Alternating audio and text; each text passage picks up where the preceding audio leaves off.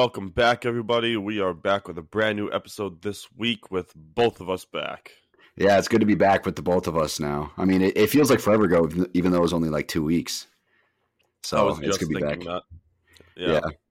And we haven't really been like usually you and I chat a lot during the week, and we just haven't been recently. So uh, it, it feels it feels like forever since we've actually had a conversation.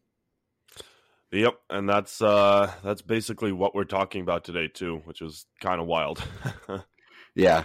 Um I, you know, we'll, we'll, get into it, but I did notice that I was like I, I think I responded to your Snapchat stories here and there and then yesterday I responded to your food story because I'm jealous of your food, and uh, I'm. I was like, in my mind, I was like, man, I feel like I haven't talked to Christoph in forever. I don't. I don't know. Like, I don't like this. for reference, the meal that he uh, commented on was uh, five ounces of turkey bacon, ten eggs, two Italian sausages, and a cup of peas. Bro, rest in peace your wallet, man. With those eggs, are you shitting me? That's ridiculous. I buy my eggs in pallets.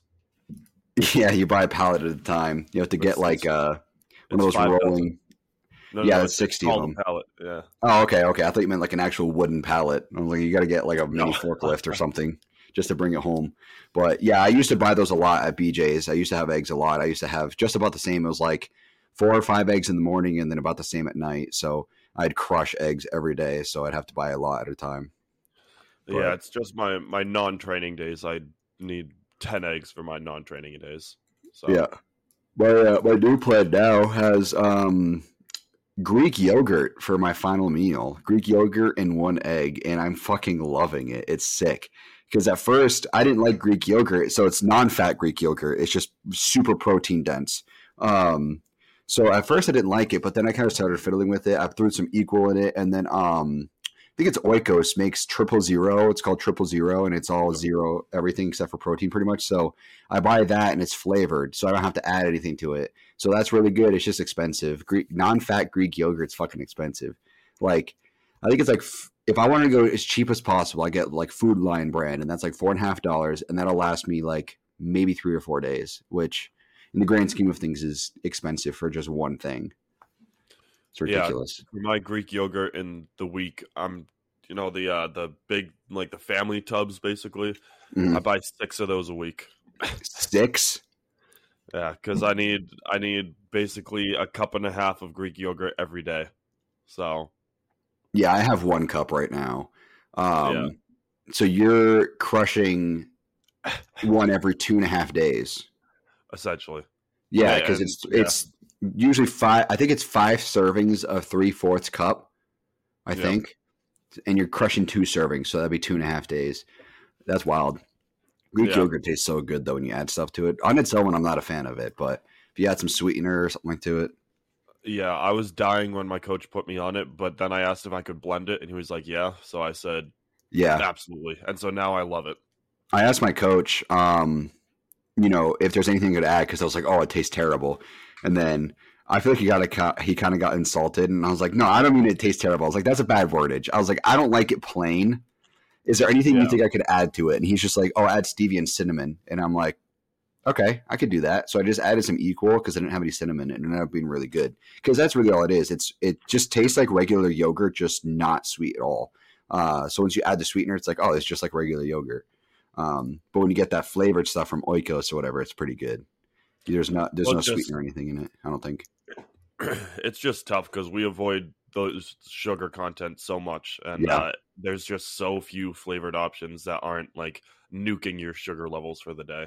Yeah, yeah, it's tough. I mean, it's you know, I, I the amount of stuff that I've had to figure out to like just get by that, the, like no sugar and no sweet, like uh, well, artificial sweeteners fine, but like no natural sweeteners and stuff like that is ridiculous. Um, like natural sweeteners isn't like sugar or anything that adds calories. Um, it's hard. Like I have to buy like the zero sugar everything, zero calorie everything. Um, I did buy Cirkul, so you guys saw my last episode. This Cirkul bottle, this thing's fucking awesome. Get a Cirkul bottle if you can. Um, and then just like having to buy like the seasonings too, like seasonings and sauces. They're all low calorie. That's also hard to buy. So that's difficult.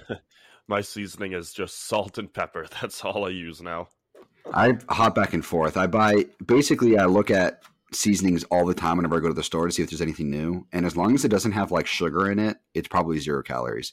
And it's also per usually it's per quarter teaspoon, so it's usually not much seasoning in it. Um, as far as like the serving goes, so you got to be careful of that because you might be like, oh, five calories per serving, that's not bad, but it's like, dude, the serving is like half a teaspoon on that thing, and you're sprinkling like two teaspoons on or two tablespoons on there. Like that's a shit ton of calories.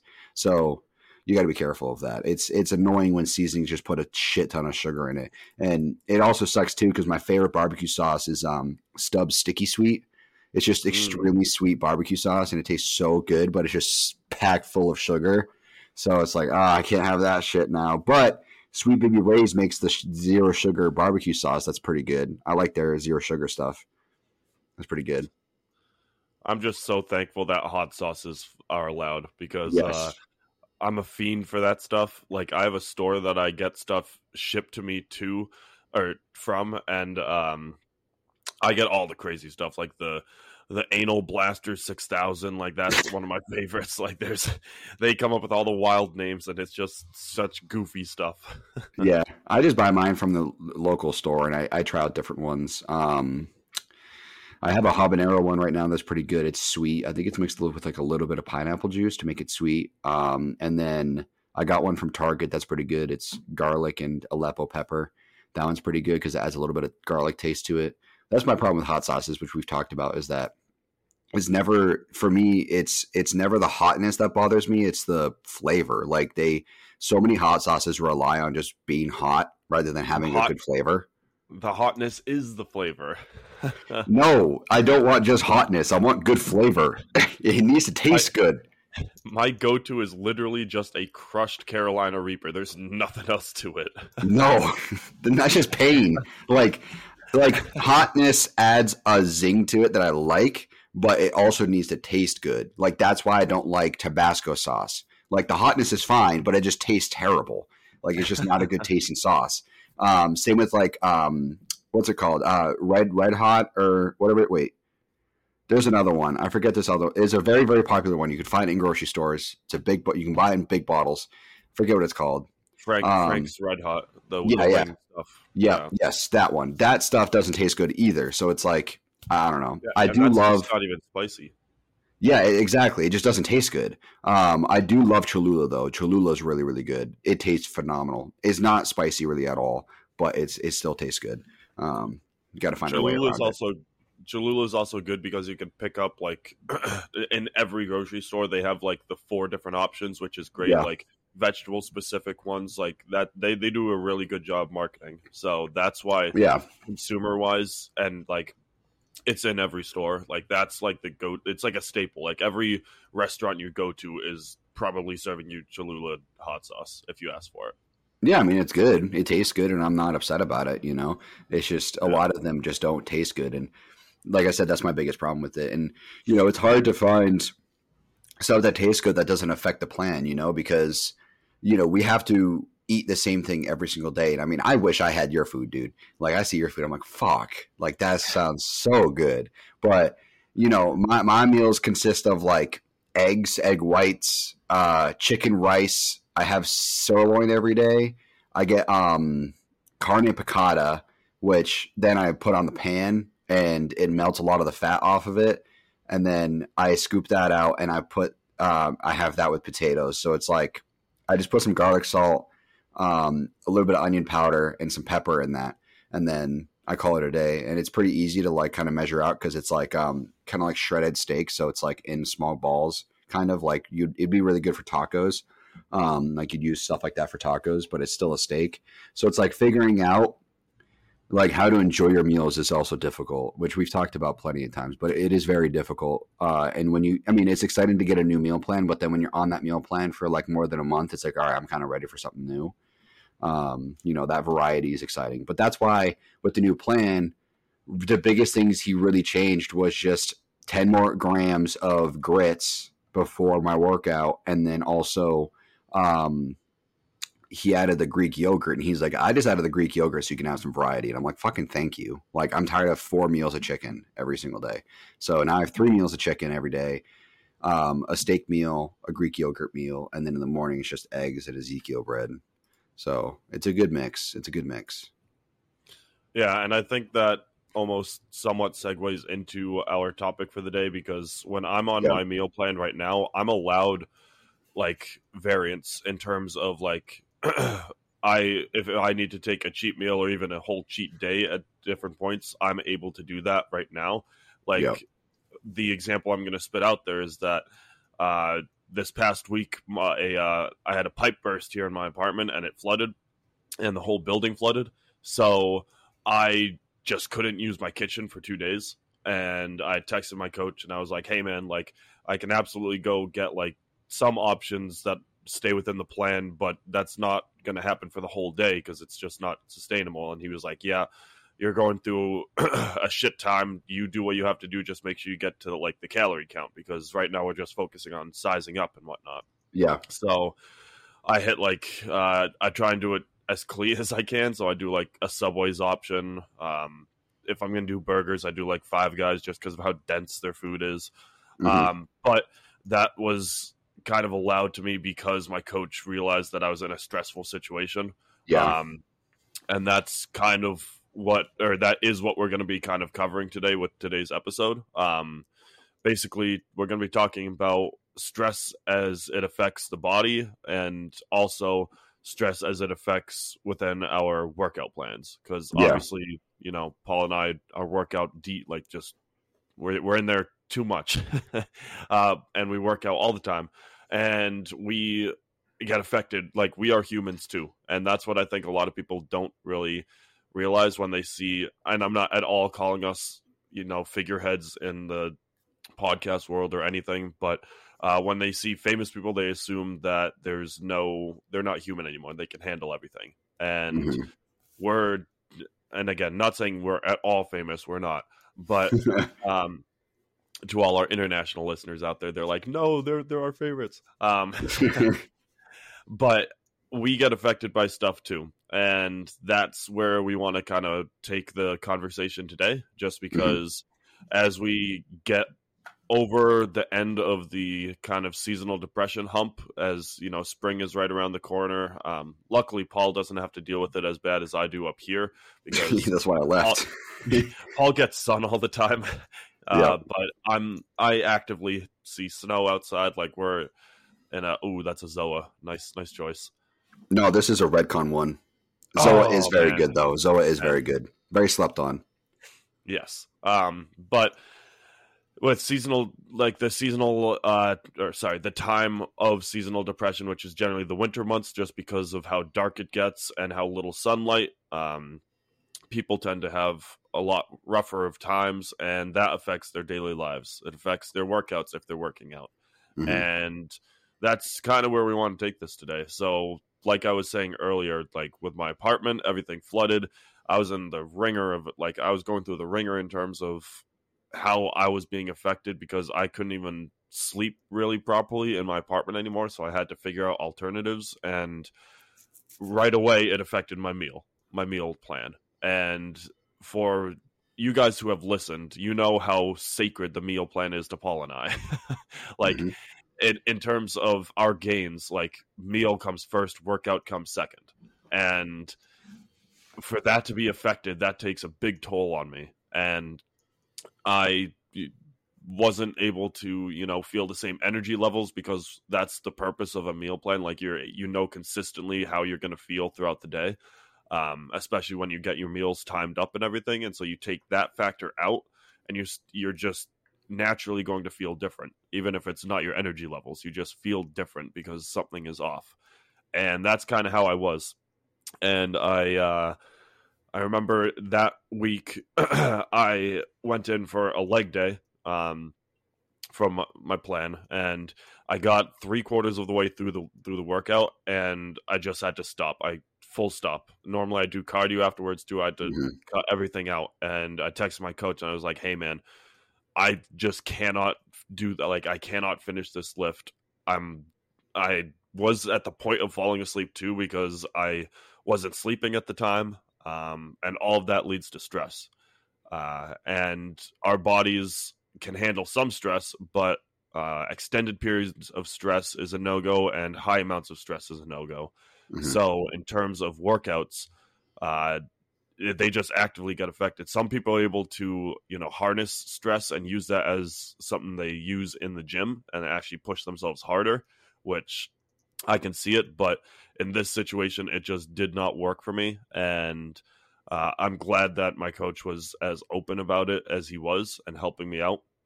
And Mhm. that's when he also sent me uh, the first time he's ever complimented my physique. He sent that, and uh, that was that was a big hype. What did he say? Uh, he just said you're because I texted him saying uh, I don't feel like I'm doing this like this, basically just downing myself the whole way through. And he said you're actually doing really well, and that was that little bit right there was like, all right, let's refocus. And Mhm. uh, overall, it just that whole situation just crushed my mental, and the mental is a big part of what we use in the gym. So What um I wanted to ask you this. So you're on the second floor. How did like how did the pipe burst affect you? Was it in your kitchen that the pipe burst Yeah. happened? So normally I'll set my dishwasher before I leave for the day. Um, like if I have a load of dishes that I need done, Yeah. and it was right after a well regular temperature. uh, I think negative seven, wind chill negative thirty. I think. Um, Yeah, that was that was a rough weekend. Yeah, and I just said it. I went to go. I think I went back to my parents' place in a couple towns over to do some laundry, and then on the way back, I got a text from the people living beneath me saying, "Hey, our apartment is completely flooded. You don't even want to see the basement. Get back here when you can." And I was like, "Ah, Shit. and it was it was the line from the water main to the dishwasher and Uh-huh. that just hit the floor my kitchen floor is linoleum so it just slid right off that and just pooled right in the center there's a spot in like the center of my apartment that is just like dipped in and i can i i think the floorboards might have to be replaced because of just how structurally imbalanced it is right now Yeah. And it's from what I could tell is relatively older construction for that building. I mean, that's most of Massachusetts. I mean, everything's fucking old. So the most likely they're going to have to replace it. What did your, your I'm assuming you have like a landlord, right? yep uh Okay, what did they do?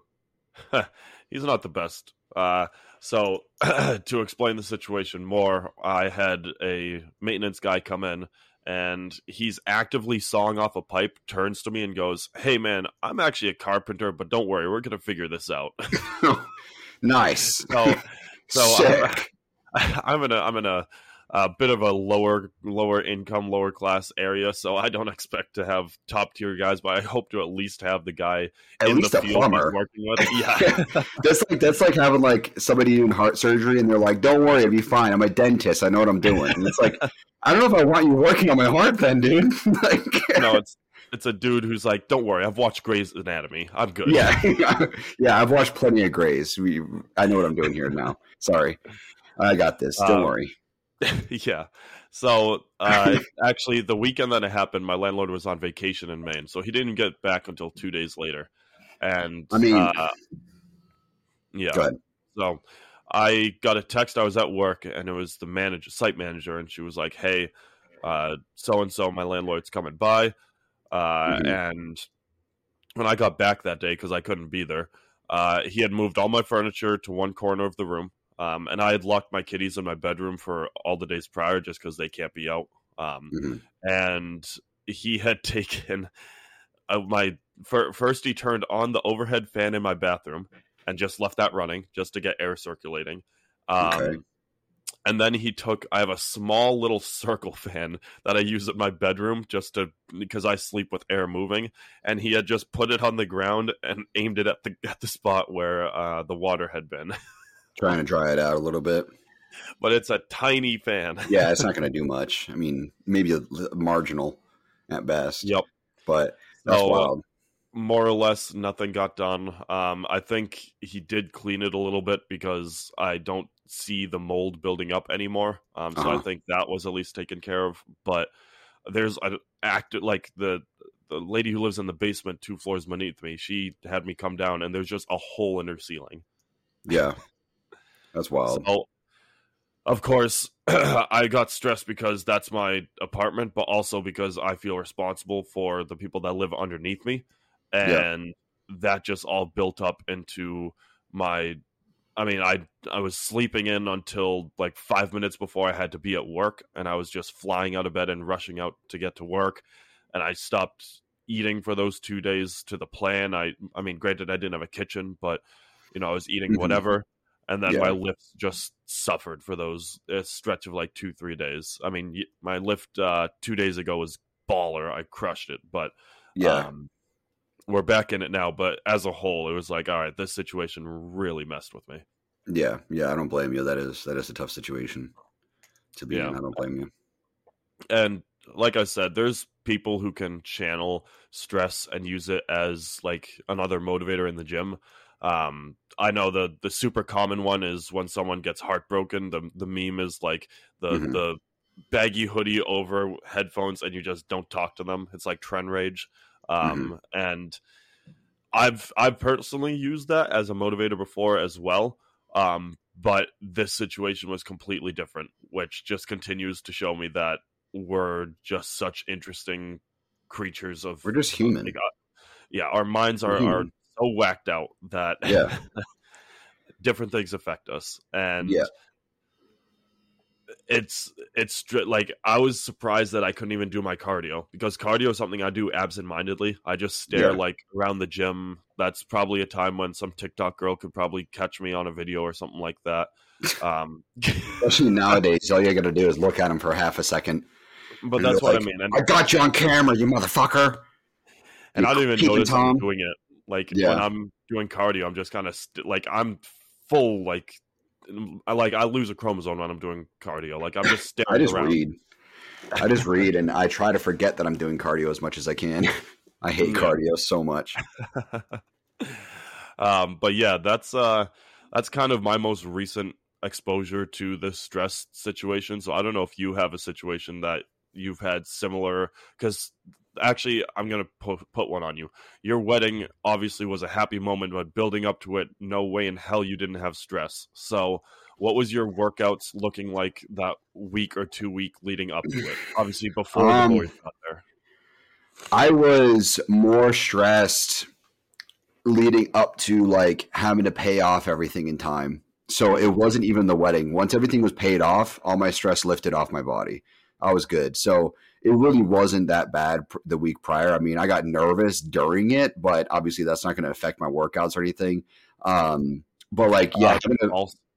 Uh, false. We we did a bicep pump right before you walked out there, so that is false. It did affect it.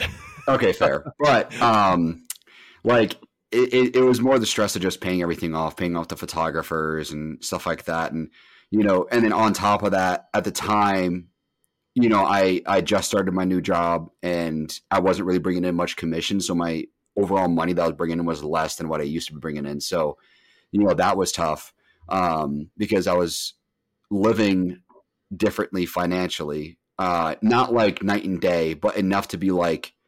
I don't really have much income to put towards the wedding right now, but we already committed to everything. So it's like I had to do like tons of DoorDash and Uber Eats and try to cut corners when it comes to food and training and stuff. Um, you know, I canceled a gym membership because of it. And even though that's not a lot of money, it was 25 bucks a month, you know, 25 bucks a month still adds up over time. Um, and I didn't necessarily need two gym memberships. So, um, th- you know, it's just, you got to, there's, there's different priorities you have in life. And, um, you know, I prioritized my wedding at the time and we did also prioritize the wedding for bodybuilding as well. If we didn't have the wedding at the time we did, I could have competed by now. Um, but it just, you know, I gave my body the rest it needed um, after being stressed so much from different, you know, uh, compounds that I was taking that my body didn't respond too well and stuff like that. So, and from training. So, you know, I took a week and gained like 10 pounds or whatever. And then, you know, wasn't training at all during that week and just came back and just crushed it. So, um, you know, it's leading up to just paying everything off was more the stress for me. Uh, and then also a lot of the stress, like believe it or not, a lot of the stress was after the wedding. Um, you know, with the holidays coming up, and then after that was her her birthday, which just happened, and then it's Valentine's Day. Like it was like nonstop for like three four months, and at the same time, you know, I wasn't making what I what I was making. Um, so for those that don't know, I'm in sales and marketing. And a lot of the structure of what you make is commission. Um, obviously, you want more salary uh, with whatever position you have, but when I took that job, uh, my salary was around 45k, and uh, my OTE, which is on target earnings. So if I hit my sales quota, I make 130k. That's why I took the the, the salary cut because I took a five thousand dollar salary cut because I could make more than double what I was making. Um, but the position that I was in, the money was come. My job was essentially working with partners who resell our services. So at the time, I didn't have enough partners to be bringing in that money. And it's not like I can go sell the products because I really couldn't. That wasn't my job. So my job relied on other people selling stuff for me, and they weren't doing their job doing that. So I wasn't bringing in this money. Um, so I was really not really making any commission at all, to be honest. You know, maybe twenty bucks here and there. It wasn't much. So I had to do DoorDash during lunch, and then um, especially leading up to the wedding, I had to do uh, like Uber, like Uber Eats and Uber before the gym. I would eat, go do like an hour of Uber, and then go lift. Um, and like that shit was really what added up. Um, and then like after the wedding, I had to save up for a flight to go home to Massachusetts for the holidays. And then all of a sudden we had the holidays down here, and not to mention I had to buy gifts and everything. So it's like it all adds up. And um, I know people say, "Oh, you don't don't focus on the presents for Christmas and stuff," but it's like I want to get people something, and when you get something for everybody, it adds up real fast. Um, so it, that's what was stressing for me, and um, that was also the time that I think it was December yeah, it was like middle of December where I just like talked to my coach and I'm like, dude, I think we talked about this before, but uh, I was like, dude, I just like I feel like I'm not making any progress. I mean, I'm killing myself on keto, and I feel like I'm just not dropping the weight, and you know, I'm just feeling like shit all the time because of keto, and you know, I have no energy in the gym. I'm losing strength, and it's just like I don't know what I'm doing. And he's just like, you know, let's just trust the process. We'll figure it out. We'll get some blood work done because you're not making progress on keto. And he's like, I've never seen this before. So um, something that I want to mention too is that not only will your mind affect how you're feeling emotionally, it also affects you drastically hormonally too. Your mind plays such a role on your hormones, and it's been studied time and time again. Um, watch Andrew Huberman and watch More Plates, More Dates. I'll always preach them. Phenomenal endocrinologist that Andrew Huberman is. A lot of his stuff I mean, some of his stuff is kind of here, like kind of back and forth when it comes to bodybuilding, but for just overall life, he's great to listen to. Um, more plates, more dates has the bodybuilding focus. And when you have stress and you're kind of feeling negative about yourself, it literally affects everything. So, um, one thing I wanted to mention today, I'll go into more about why I'm stressing out right now, specifically the past couple weeks, but um, it's actually a good time we talked about this because I'm going through something very similar to, uh, to what you were going through. So, um, something to mention too is that when I got my blood work done um, towards the end of December, I think it was like end of December, beginning January, a lot of the reason I wasn't making any progress, come to find out, um, obviously my my cholesterol is kind of a little off. It's always a little off, just outside the range for everything. But it's my prolactin buildup. Prolactin um, is primarily a uh, essentially a hormone that's primarily in women. Uh, it helps with you know uh, especially pregnancies. They they produce a lot more of it during pregnancy, but men build prolactin just naturally. We're supposed to have prolactin, just like how we're supposed to have estrogen. You know, it's one of those hormones we just have to have. But prolactin affects everything, and people don't talk about prolactin at all. Um, just like estrogen affects everything, testosterone affects everything. So prolactin, my prolactin was significantly higher than it's supposed to be. It's supposed to be between like 10 to 15 nanograms per deciliter. Mine was like just over 20, which is a lot. And what prolactin is going to do is if you have very high prolactin as a male, what's going to happen is you're going to put on more fat. You're to, uh, if you have gyno issues like I do, I'm to be transparent. I have gyno issues. That's my main side effect when it comes to anything I take. It's just gyno. I have to keep it under control with AIs and all of that. It really uh, prolactin, prolactin, if your estrogen is low, prolactin is still going to affect your gyno. So it's going to be sensitive. It's going to build that gland up. Um, and then also at the same time, it's going to keep your fat on. And if you're really high in prolactin, you actually start to lactate. As a man, you start to lactate. Obviously, I never got to that point. You know, thank God. Yeah, I would never got to that point. But you know, I'm going to be fixing the prolactin issue with this week coming up, and I'm very excited about it because I think that that was the whole reason why I wasn't making any progress is because my prolactin was keep my fat on. It was hurt my gyno, it was hurt my, you know, my mental health. It was affecting me in the gym. So like just getting a basic full like not basic but like a full panel like a full hormone panel when you feel like you're not making any progress in the gym especially if you're on trt or anabolics can tell you everything you need to know so that's what happened there uh, so prolactin is the reason why i wasn't making any progress and we determined that and you know um, something that uh, if you're if you know someone who's ever been on deca or tren they can tell you all about prolactin because there's a supplement called cabergoline, and what cabergoline is going to do is going to lower your prolactin. That's going to be taken next week. Cabergoline um, lowers your prolactin and is going to help with you know shedding fat, keeping your guy under control, everything like that. Right? It's essentially the supplement that's it's the it's the medicine that was built to help fight it. Um, so Tren and Deca uh, affect your prolactin heavily. So when you're on Tren, especially Tren, you need to be taking you typically need to be taking cabergoline with it. Um, Deca, if you know anything about Deca, which is um, uh, uh, I always forget the full name for it. Um, um, I'm googling it right now. I always forget the full name for it. Um, but Deca has this term. It's called Deca Dick. It's kind of like whiskey dick. You have a very hard time getting it up, and you have a very hard time um, having sex. So um, Deca durabolin is, or Nandrolone decanoate, whatever you want to call it. Um, so Nandrolone decanoate um, is t- is the official official name for it. It's an anabolic steroid. So Deca, you get Deca Dick, and it's because it raises your prolactin, which will affect your sex drive. Um, so for me, my libido has never never been a problem really, but uh, it's the fat and it's the it's the gyno that the prolactin is affecting. And Andrew Huberman did talk about that on the Joe Rogan podcast. He talked about how studies have been done for a lot of men, especially on TRT, where the issue isn't actually estrogen that's affecting uh, you know their their sex drive, their fat, their gyno, all of that. It's actually the prolactin, and it's a very very underutilized hormone when it comes to uh, like monitoring it. So you need to really be monitoring your prolactin. So I wanted to say that at least because if you are going through something right now and you feel like you're not making any progress, you're putting on fat, whatever it is, get a get a blood check. It might not be prolactin, but it could be. We never know. You that's why you get the blood check. We don't know what it is.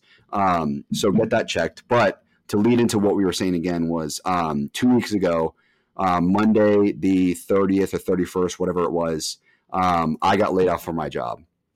Um, they laid off a big, big portion of the the department that I was in. Um, some of the biggest players, and even you know somebody like me who was bringing in plenty of deals that week. Even I mean, I had so many deals coming in for the company, like they lost a lot of money. Um, so they laid off a lot of people. So that's the reason why I'm stressing out right now is because you know I, I, I there's a severance pay and everything when it comes to laying, being laid off, but you never know when your ne- next paycheck is going to come in essentially from an actual job. So that's very stressful. And you know having to apply to all these different places having all these different phone calls and you know at the level that i'm at when it comes to sales you got like three four interview steps to go through. You know you got like the introductory call you got the sales manager you got like the director and then you got like sometimes the ceo you got the vp of sales you got all these different guys who have to approve you because they're going to be paying you ideally like the commission checks i'm looking at are going to be in the six figure mark, but you need to earn that obviously. But they're, if they're going to pay you six figures, they're going to want to know that you're worth it. So it takes a long process. I mean, from start to finish, applying to a job and actually starting usually takes like a month. So it's very stressful trying to get through that, you know, severance pay and everything, regardless, but also just making sure you can pay your rent, you can pay, you can buy your food, stuff like that. So um, I was, you know, f- with with this position at least i'm fortunate enough to be able to get a severance pay um, because if i didn't get severance i would be screwed.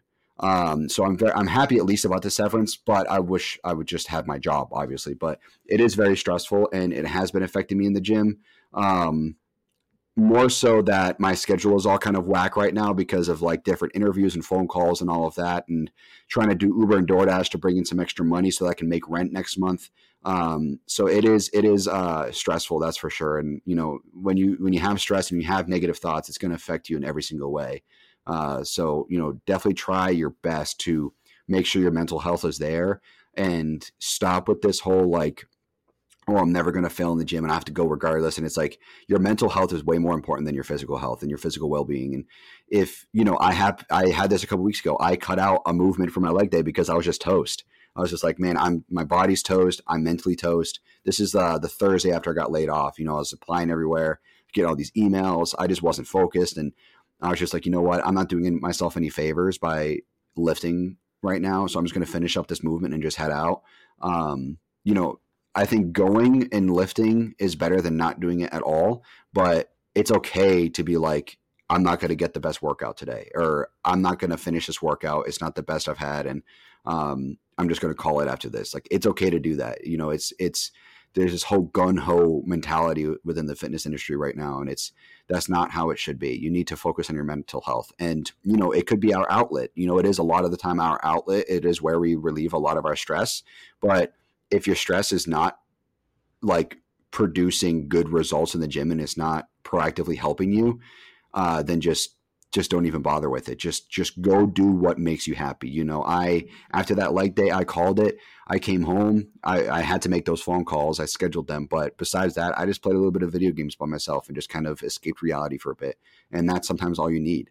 You know, um, so I've been trying to play some more video games recently because I just need to escape reality for a little while. And you know, the gym keeps me in reality because I'm so focused on my workout and I'm so focused on improving myself for the future. All I can think about is reality. So sometimes you just need that little escape, and it's okay. Don't don't be upset that you didn't have a good workout. So just wanted to at least express that. Yeah, and I think another thing that you brought up that was really cool, or not cool, but a mm-hmm. uh, part that was really important to bring up is that the workouts do not need to intensify or increase when you're in a situation like this. Um, like for example, I've been my my workout plan is two days on, one day off, two days on, one day off, and then mm-hmm. it repeats. So it's a it's a six day cycle, and so it, it, I mean it overlaps because you're not doing things the same day and whatnot. Um, and I these past two weeks have been doing one on, one off, one on, one off, one on, one off, just because that's how I'm able to properly get my workouts in. Like for, at the end of the day, what coach wants to see out of me is like my consistency in my workouts. And if I can't bring that consistency and that intensity that I'm supposed to be doing, I might as well fit in another rest day, recharge, and get ready for the next day. Mm-hmm. and that is if you listen to me from the beginning of the podcast to now, that's not how I would have answered that question, you know, four months ago. This is because back then I was doing seven days a week, and anytime shit hit the fan, I was in the gym more. mm-hmm. And that's kind of the maturing around the gym life is that is noticing that even though like Paul and I use it as iron therapy, like it's it's our place of of sanctity and like serenity, but even with something like that, you can't be in there if you know you're not going to be producing the same results that you want to be seeing. Like, sure, you can go in, and even though we both hate cardio, like if I was in a bad situation and knew that I couldn't really lift, I would go in and do like an hour of cardio just to like take myself out of the mental yeah. state because I go completely stupid when I'm doing cardio. Like I'm just sitting there and just completely spaced out. So yeah. that kind of stuff is a helpful way to use the gym, but it's important to realize that some days it's just not there. And mm-hmm. when you can't complete a workout, like Paul and I both said about our situations, like that is your kind of like sign. It's like, all right, man, you need to take more time to focus on you. And yeah, the gym is focusing about you, but you need to do it in a much less strenuous way.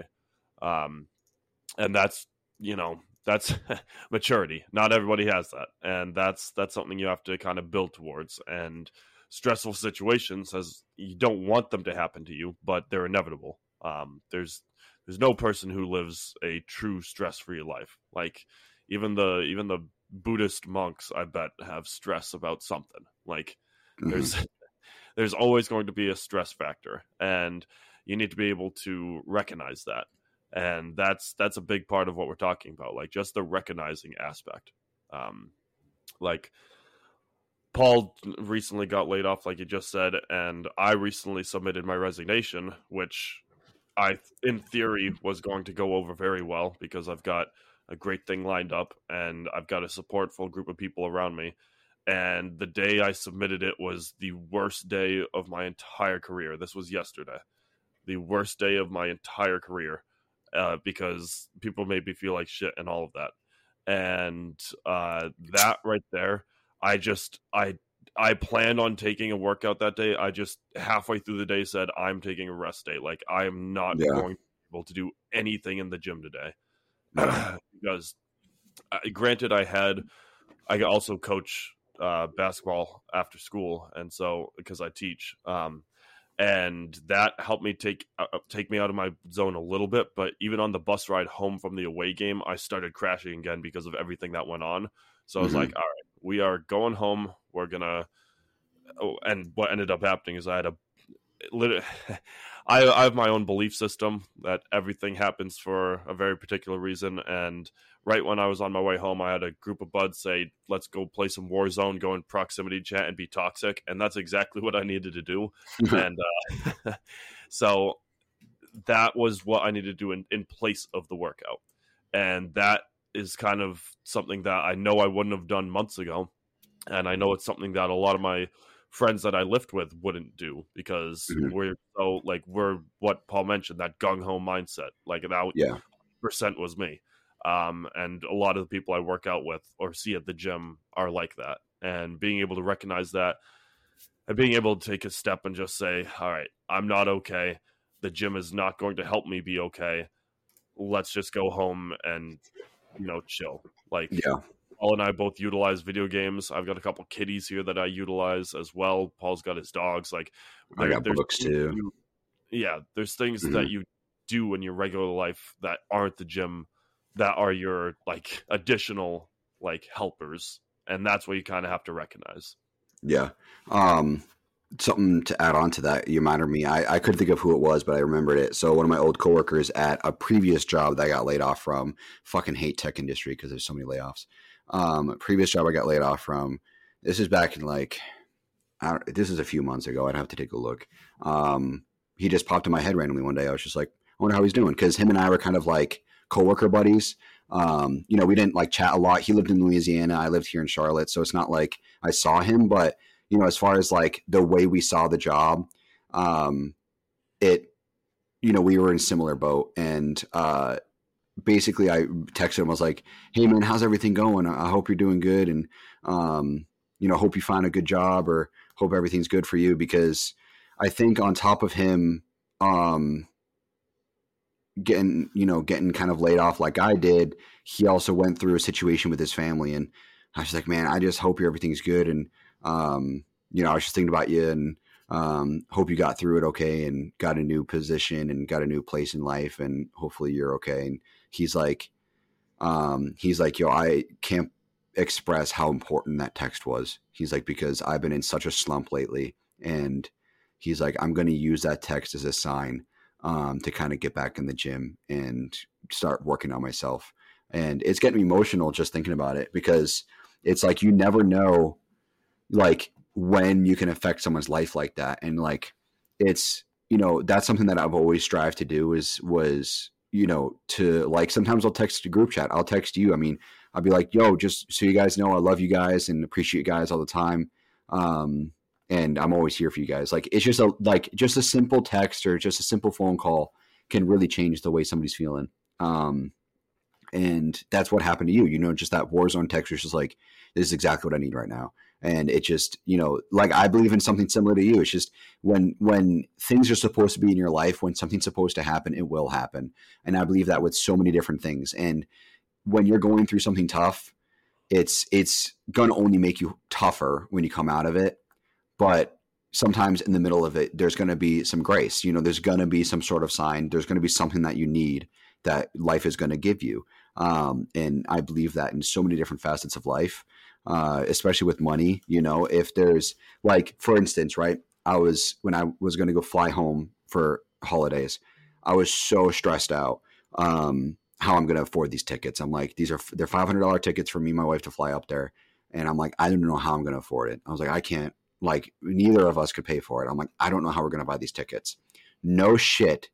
Later that day, Uber says, "Hey, because I hadn't dri- I hadn't driven for Uber for a couple months. They're like, hey, if you come back and do 15 rides, we'll give you $500 extra." And I'm like, "There's a fucking sign." It's a fucking universe came down and gave me a gift. Like it's like you never like shit like that will happen. And if you just you just need to will it into existence. And um, you know, everybody's gonna argue religion and the way you look at things, but so many different ways of looking at life are so similar. So, like I say, you got to put it out in the universe. That's what I say. You got to put it out in the universe and it'll happen. You got to say it. You got to will it into existence. But then somebody who's religious will say you have to pray for it. You have to ask God for help. You have to ask God for it. It's essentially the same thing. You know, if you really think about it, it's just different wordage. So, you know, I'm Roman Catholic. I was born Roman Catholic, raised it and everything. You know, I believe in God and all of that. But for me, I believe in more self help. And I believe more that you can help yourself a, a great deal before you start relying on religion. And I think that God gave us a strength to be able to help ourselves. Uh, and we're human. You know, we're going to go through tough times and He will be there when we need Him. But for me, I like to help myself as much as I can. And the universe, God, whatever it is, will help as well if you need it. Um, so that's just something I want to mention too, because it's going to happen. Like those signs will come to you, uh, and you're you will get the help that you need, uh, and then you'll pull out and be stronger than ever. And I think that you know with with like getting laid off, my director who's who's above me, he was like, "Man, I'm so sorry that happened." He's like, "I had no idea they're going to do that." He's like, "If anyone was going to get laid off, you know, I didn't think it was going to be. I would never think it was you because in sales." You got to bring in your sales, but also there's other value you can bring to your team. And I brought a lot of value to the team.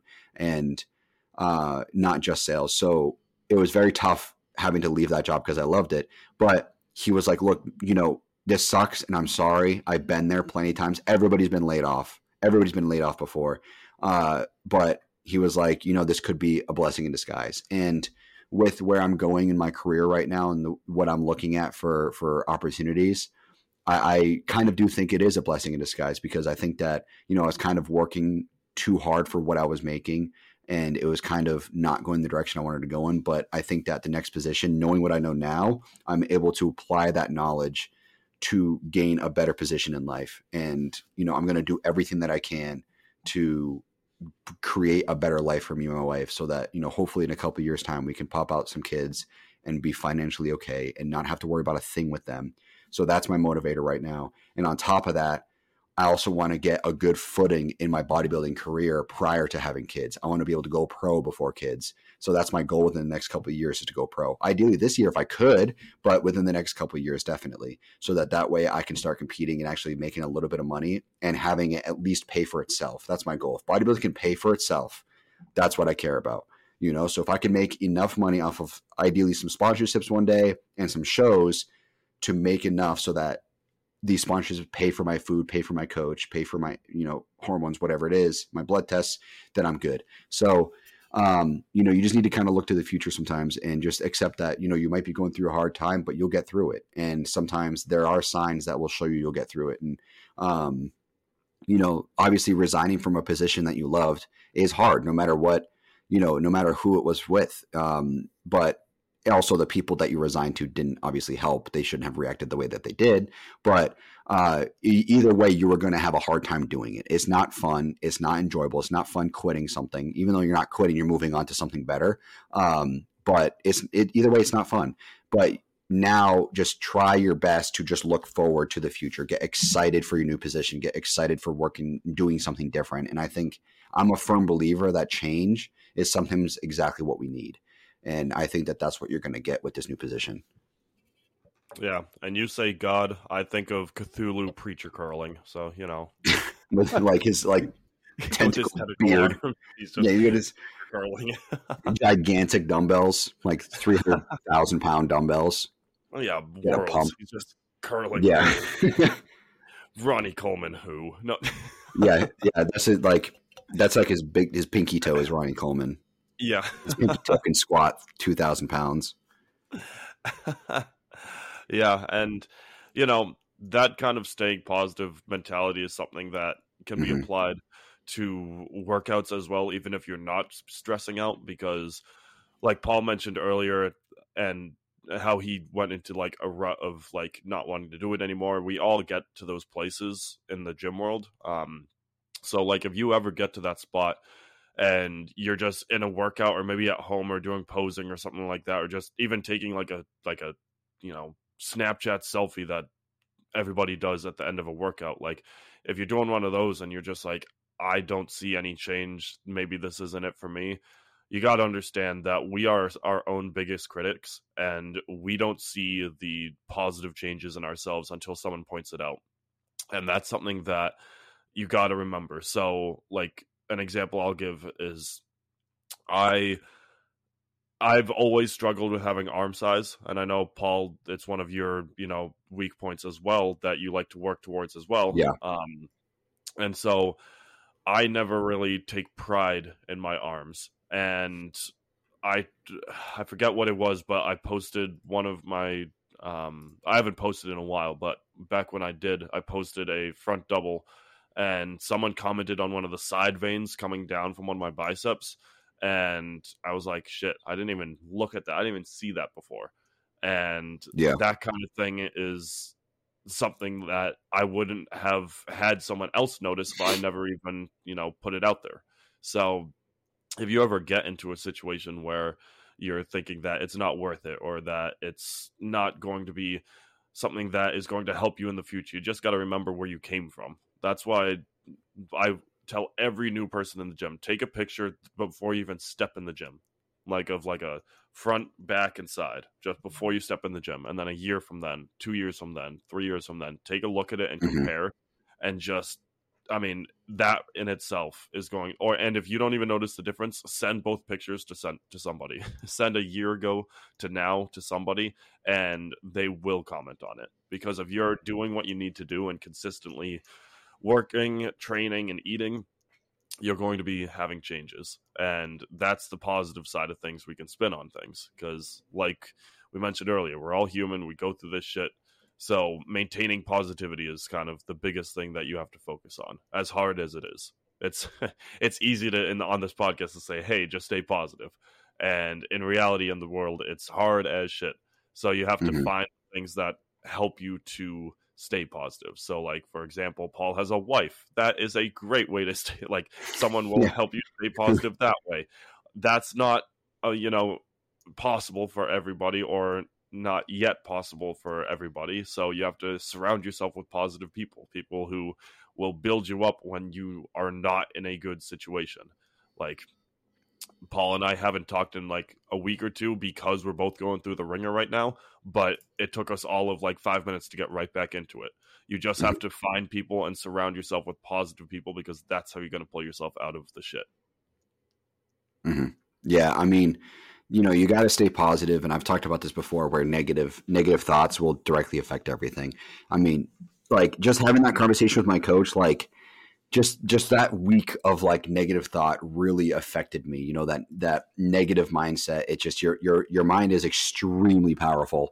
So you got to understand that and i think you know there's different routes you can take. There's so many avenues you can take when it comes to fixing your mental health. For me um, i'm very opposite of a creature of habit. I love change and i think that's part of the reason why i like sales and i like the gym and all of that. So when I say the gym, I don't mean training because like training, you got to stay as consistent as possible, do the same thing over and over again. But like, it's the progress, it's the changes you see in the mirror, it's the changes you see over a grand period of time. Um, with a coach, I do weekly weigh-ins, so I can directly see how I was affected over the past week. And when you have a logbook, you can directly see how much weight you're lifting in comparison to the previous week. Um, and you know, there's there's there's this uh, something that I firmly believe in is dopamine will directly affect everything. Um, as far as like the way you you view life, and uh, I've I don't know if I mentioned it here before, but early December of last year, 2022, I got diagnosed with ADD. It's something that I apparently have had for a while, and I never really knew what it was. But really, it's not that. So I, it's typical ADD. It's not ADHD. It's ADD, where for me, it's like so when you have with what I have, basically what it is is I have trouble having interest in mundane tasks. As far as like, I don't want to do shit if it's mundane in any way. If it's not giving me dopamine, I have no interest in ever doing it. Chores are extremely difficult for me to do. I hate driving half the time. You know, I mean, it's it's just if it's not giving me dopamine, I don't enjoy it. And that's the reason I don't enjoy it is because I don't have a baseline of dopamine to work off of. That's why I got so addicted to like shit like TikTok and YouTube and stuff like that is because it gives me those dopamine those dopamine hits that I need just to fucking survive. So that's when you work with like medication and different ways of structuring your day in order to keep that dopamine level increasing. And that's something that um the reason I'm so excited for cabergoline next week is that it's a dopamine agonist. It's going to directly affect my dopamine in my body is going to increase it. So I take a medication to help with my baseline dopamine. And I can directly see what days I didn't take it because I don't want to do anything ever. Like I never want to go to the gym. I don't want to eat. I don't want to. The only thing I want to do is like play video games or browse like YouTube shorts or Instagram reels or something. So, um, you know, there are things in your life that you might not realize that are affecting you until you talk to someone about it. I talked to a therapist about it and they said, you know, go to talk, talk to a doctor. I think you have ADD and I think that, you know, this medication may help. So I talked to them I started taking it and it's night and day. So for me, I like change. I like to feel excited about things. So one avenue that I take to uh, as far as like bodybuilding goes is I like to change gyms. You know, ideally like once a year, I like to change what gym I'm going to. So soon I want to start I'm going to change to a gym that's in Charlotte most likely. Um, most likely change, I mean. Um, and I checked it out yesterday and I loved it. I hit arms and it's just it's something different. You know, the equipment is just as good as the equipment I use normally, uh, different brands and stuff. But at the end of the day, I'm going to get the same workout that I would anywhere else. But looking at something new, enjoying something new is enough for me to get motivated to start lifting again or to go lift. Um, so, you know, that's something that I use to look forward to the future. And, you know, that uh, variability in your meal plan for me also affects me drastically too. If I have the same thing over and over again, I get so tired of it and never want to eat it. You know, chicken, like I feel like half the time I eat chicken, I want to fucking throw up just because I've had so much chicken for so long. I'm just yep. so tired of it. And I never want, if we ever go out for food or anything like that, I never order chicken. I always order like steak, like like a lean steak or something, because I never want to have chicken. I have it so much. Even though I have steak every day, I can still enjoy it chicken is just three, four times a day all the time. And I'm just so tired of it. So that's why I'm so happy I got Greek yogurt in there. And I look forward to Greek yogurt every day. You got to have these little things that you look forward to. Uh, that's something that I firmly believe in. If you don't have something to look forward to, it's going to be difficult to keep carrying on with motivation and, and uh, discipline.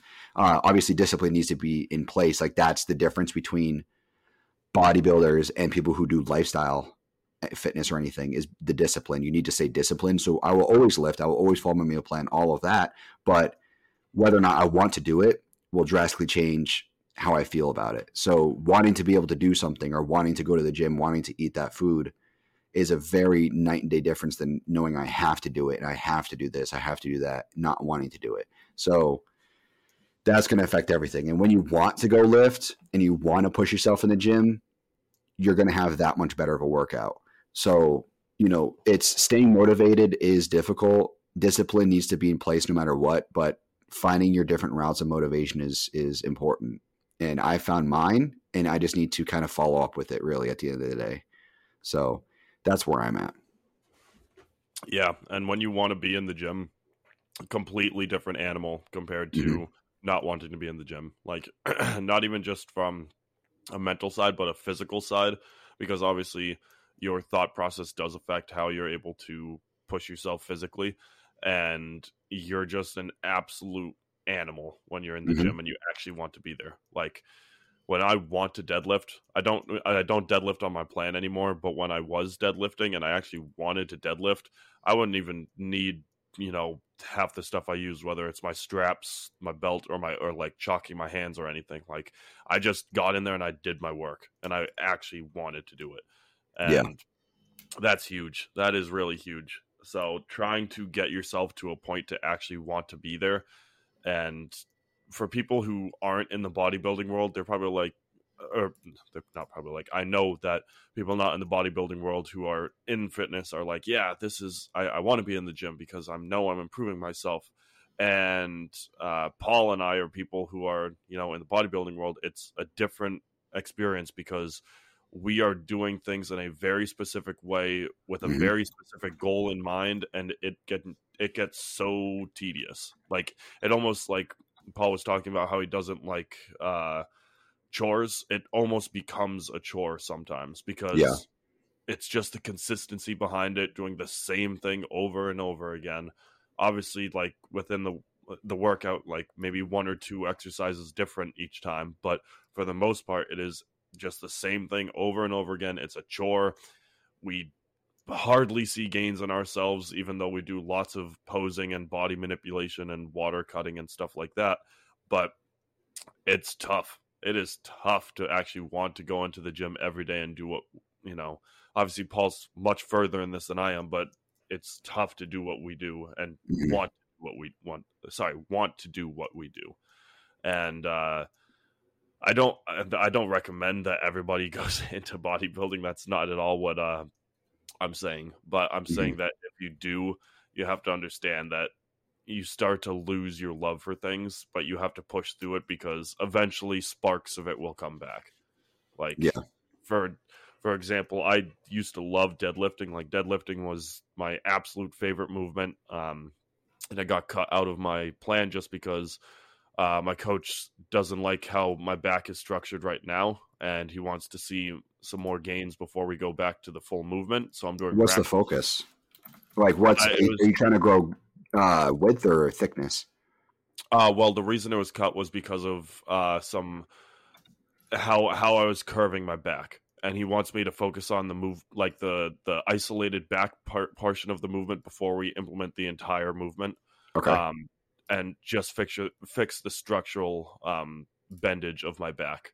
Um, and but uh, I am going for width more than anything, just because I don't have that you know wide sense of things. But that's for you know separate parts of the workout. But when I started doing the rack pulls, once I figured out exactly where to get like the the rack, because that you want to have it placed just below the lower of your knee, and Yeah. once I figured out how like once once I got it in that position, I fell in love with it again.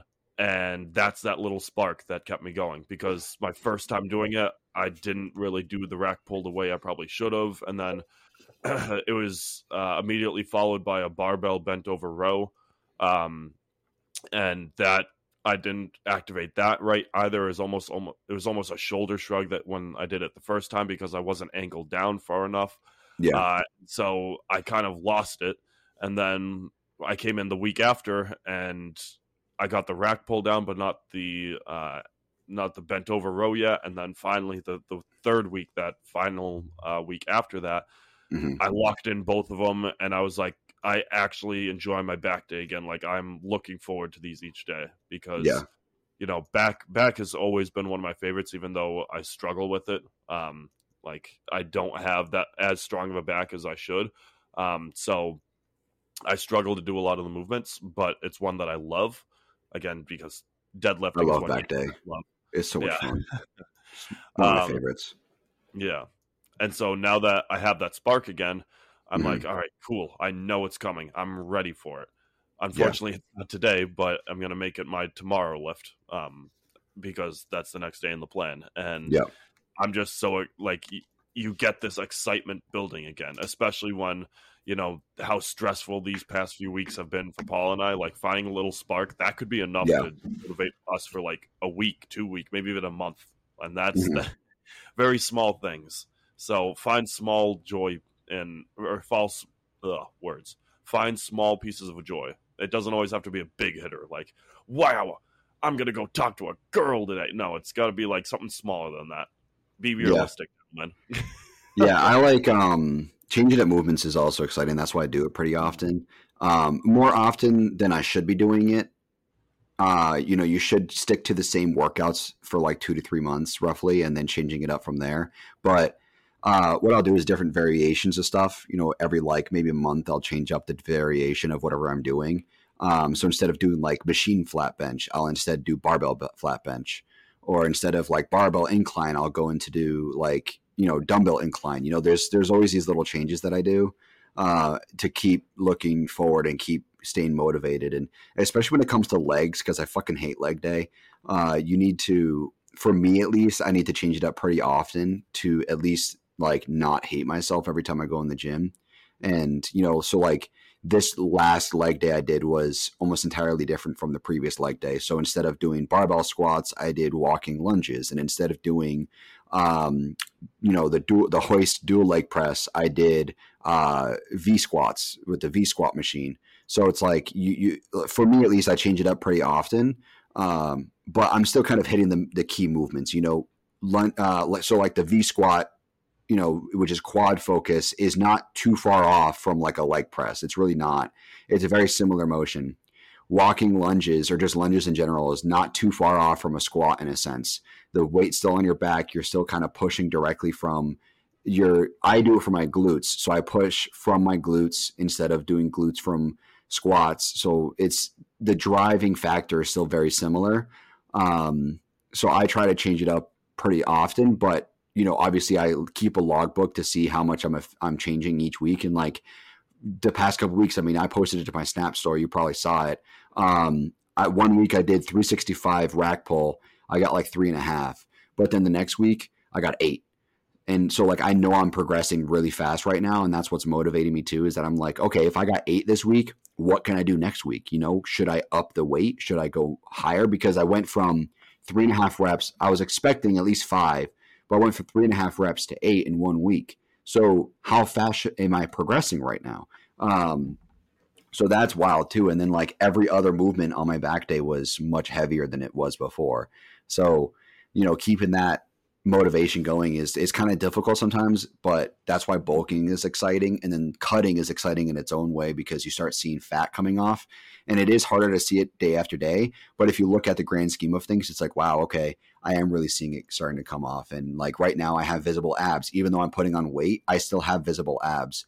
And I mean, granted, it also depends on lighting. Like that's the reality when it comes to abs is that lighting is very, very key factor uh, to whether or not it looks like you have abs. So for me, like when I'm looking directly in a source of light that's coming straight at me, it's harder to see them. But then if I turn just a little bit in my bathroom, all of a sudden I can see all six of them. So it's like it just lighting does play a big factor. Um, but like that's motivating as motivating as well. And um, something I was going to lead into just now. Where was I going with that? Um, to stay motivated. I'm forgetting right now, but um, it is it is difficult to stay motivated when you're not seeing any progress, and sometimes you do need to trust the process. That's something my coach says all the time: is trust the process because you're like we've said a million times is a marathon not a sprint and sometimes you might not make serious progress over three months but then when you look back at what you looked like prior to the three months you're like okay shit i did make some decent progress i just feel like i wasn't seeing it every day um, so you got to kind of trust in that and know that everything's going to be fine and you know just because you know something might be off one week like if you're like waiting on protein powder and you're like, oh shit, I'm missing that protein powder or whatever. Creatine, I'm missing creatine. That's a good example. Creatine, like I don't have creatine this week. I ran out, but I don't. I, I gotta wait till I get paid. It's okay. It's not gonna be the end of the world that you don't take creatine for a week. You're not gonna be affecting your body so much that you're gonna be like going a step backwards. Like you're gonna you're gonna be fine. Um, and that's also a worry that I have with anabolics. It's like fuck, I'm almost out of this, and I have to order it, and it's not gonna come until Monday, and I'm gonna run out Saturday. Oh fuck, fuck, fuck. So I messaged my coach and he's like, dude, you're fine. It's fine. One day off is fine. Like you're not, it's not like you're going cold turkey. You're just missing one day and you'll be back on it the next day. It's, it's no big deal. So that's also stressful too.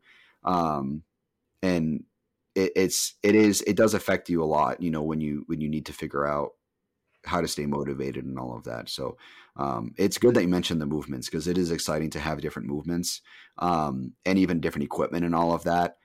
Uh, and just like that's why I want to have like 10 different gym memberships because I want to be able to change it up. And like even though one leg press and another leg press might move differently, I'm still working the same kind of way. So that's something I need to do is change. I need change in my life. And I'm very different from everybody for that reason. And I think that kind of comes down to the ADD.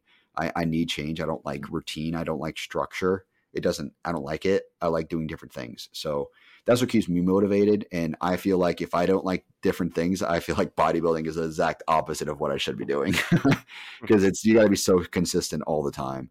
But you got to look to the future. And you know, sometimes I'll even ask my coach, like, if I'm not motivated, Be like, hey, uh, you know, to stay motivated, is there a goal that we have in mind for the next month or the next three months or like when a show is coming up or something like that? Like what what is there a deadline i need to hit something? So like that's what i asked in december. I was like after that conversation i said what's a good what's a good deadline right now? And he said i want you to have visible abs by the end of december.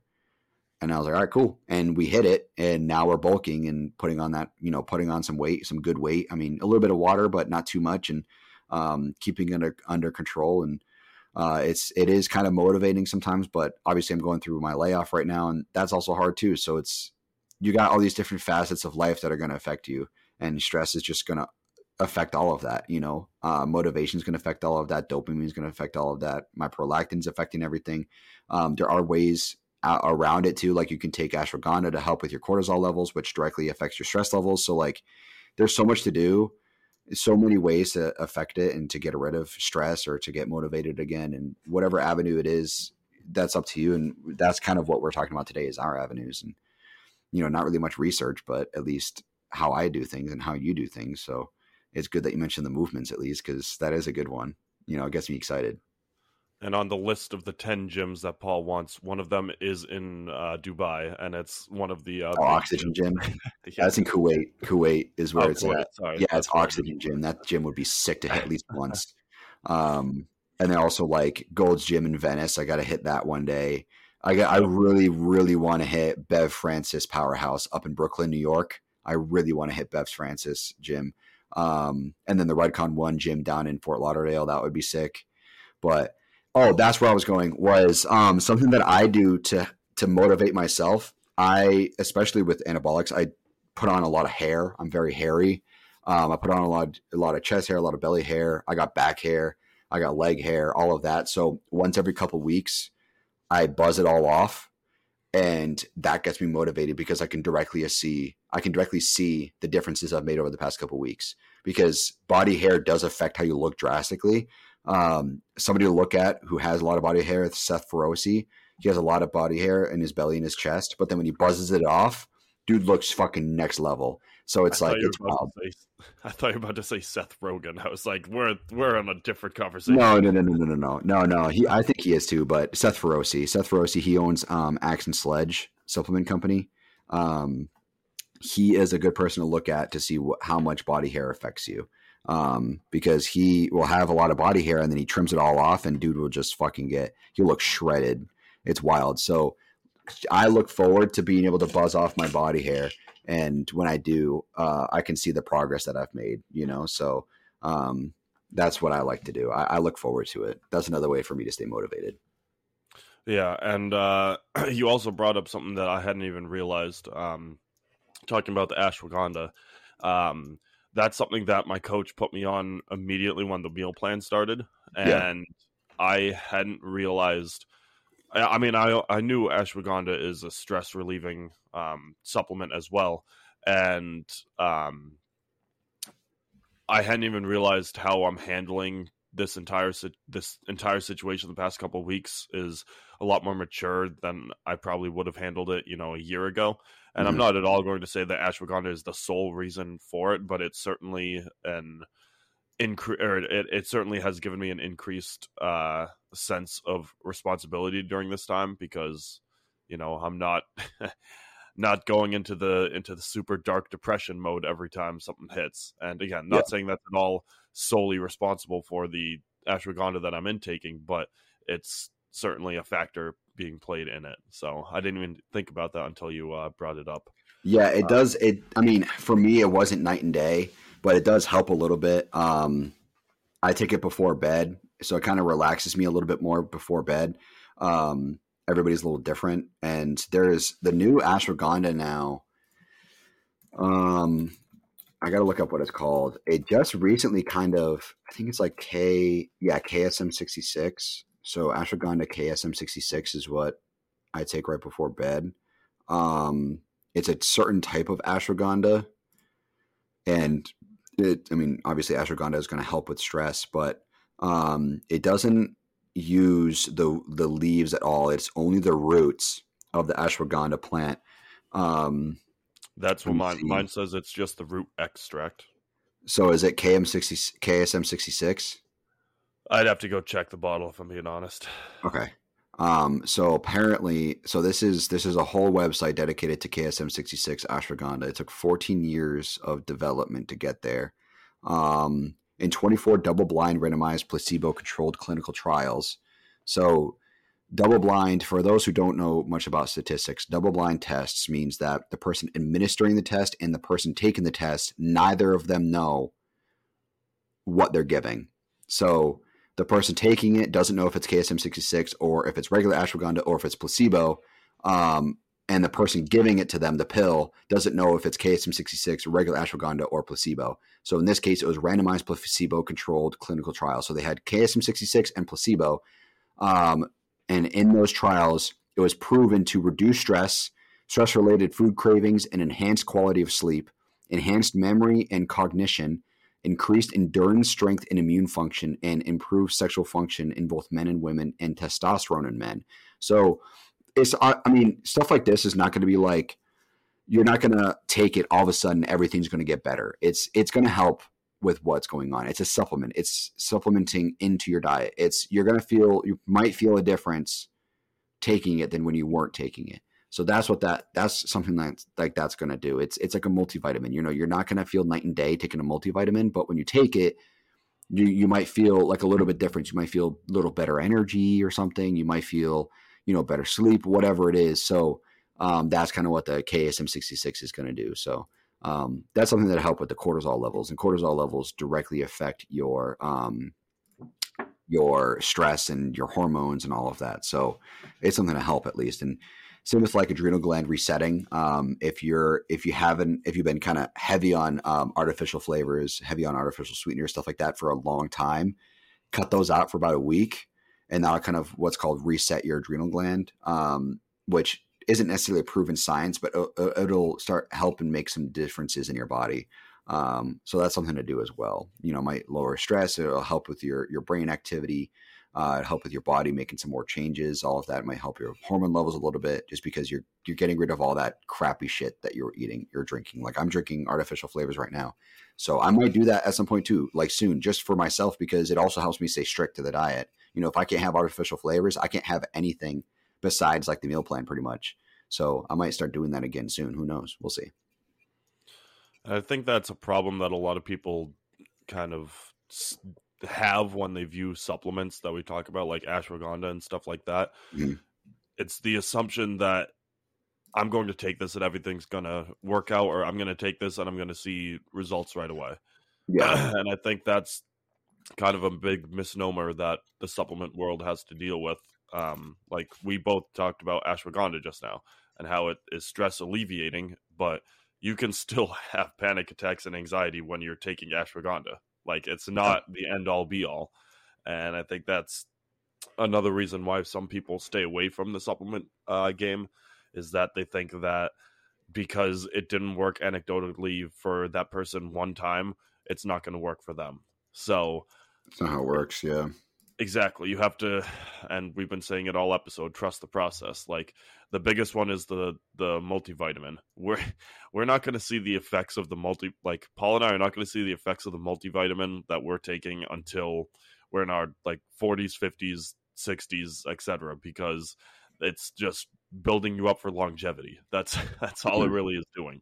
And yeah, you might feel a little better when you get like some of the more um like vitamin D or things like that from the multivitamin because that just naturally builds up your your happy hormones that we've talked about. Um, because believe it or not, for all you people who sit behind a computer all day, sunlight it makes you happy. Go out, go into the sun. yeah, it does. it like literally it like literally does. it helps so much. That's why like you get um that's why a lot of people's favorite season is like spring is because the sun starts to get warm again and all of that like lifts off you. Like I remember like the other day, it was 65 degrees out here and I walked outside into the sun. I was like, oh, like it just everything just lifts off your body and like yep. it directly affects everything. So really get some sun and don't go like tanning, like get actual sun. It, it, it's it's very very very helpful. Real sun is important. Um, even tanning in the real sun might not be the move. Like you still want to be moving around and getting like your like just breathing natural air and shit like that too. So Yeah. I I don't particularly do any natural tanning, so I don't I can't speak to it. But Yeah. My my family's history of cancer kind of keeps me away from artificial tanning. Like you yeah, know, spray tan obviously for the shows, but like I don't go like tanning in a tanning bed or something like like that. It's just I, the chances are of getting skin cancer is just very high for me. So I try try to avoid that. And I also use a decent amount of sunblock when it comes to um uh, going to the beach and stuff like that. So got to be careful with the sun. It can be dangerous if you get too much of it. but in terms of the stress conversation that we're having, honestly, Yeah. just going for a walk outside if you have the ability to during the daytime, that's huge right there. Yep. um, nature as a whole also. I mean it, this doesn't isn't the case for everybody but just being out in nature put your phone like leave it in your bag or something like that and just go out into like for a hike or something like that that's that's how again personal beliefs that's how we're supposed to be just out in the world. So Mhm. that personally helps me a lot. Um I know a lot of other people that use hiking or just uh, nature walks and shit like that for their own personal gain as well. So using stuff like that is a great way to, you know, de-stress a little bit, and it's a workout. Yeah. hiking is a badass workout for anybody who thinks that hiking is easy. You're not taking the right trail, or you're not doing it right because Yeah. it's like calves alone. You're cooked afterwards if you're doing it right. So I highly Mhm. recommend using it whenever you can. I try and do a hike a week. I've I've been, you know, lacking on that these past couple weeks because of everything going on, but a hike a week is kind of the golden number for me. Um, something that I watched recently was a clip from the Joe Rogan podcast, and this guy, he was like a like um Doctors Without Borders or something. I forget what he did, and he was in Africa, and they didn't have any service or anything like that on their cell phones or anything out there, so they had to kind of they basically didn't do anything with them. So he he couldn't really use it. He couldn't really contact anybody. He couldn't do anything with it. And he said after a week, he literally felt all of his depression go. He didn't need his medication anymore. His stress was gone. Like he felt so much better not having, you know, that constant temptation that that phone in your pocket all the time. Uh, and he's like, so he tr- he truly believes that technology is the reason why a lot of people are going through mental issues, and that's why like a lot of people have depression, anxiety, and stuff like that is because of technology. Um, and which I could believe. I mean, I feel like my ADD probably kind of came from technology, honestly. Um, you know, kind of ruining that dopamine baseline that I had throughout my life. You know, probably, like I said, probably came from just technology, from social media, from TikTok, whatever it was. So it can directly affect you, and just kind of cutting that out can can change everything. And there is one time I remember, I remember, um, my phone was getting fixed, so I had to use my wife's old like iPhone like six or something. I forget what it was. I all I did with it was I put my SIM card in it, connected it to my headset for Bluetooth so that I can listen to Spotify for my workout. I didn't have any of my anything logged in. I mean, my phone number was hooked up to it, but I didn't text or call anybody because I didn't like it wasn't my phone, so I just didn't want to like, you know, use it and like lose those conversations. So, um, all I did was just listen to music while in the gym and didn't look at the phone. And like it was a phenomenal workout, like such a good pump because all I did was just focus on what I was doing in the gym. I had no temptation of my phone at all, and it really does affect you if you it pulls you out of the workout. And something that Arnold talked about was you know staying in the workout, and he's like, I wouldn't take phone calls, I would barely talk to anybody. Like he's like, when I'm in the gym. My, it, he's like, if I'm hitting chest, my mind is in my pecs. He's like, I make myself my pecs so that I can focus on my workout as much as I can. Uh, and then he's like, then I'll go do pull downs. And all of a sudden my mind becomes my lats. And all I can think about is my back. And that's what I'm so focused on. And so, you know, staying focused and not using technology as a crutch or at least like escaping the world with technology uh, helps a lot. You know, it helps your mental stability a lot.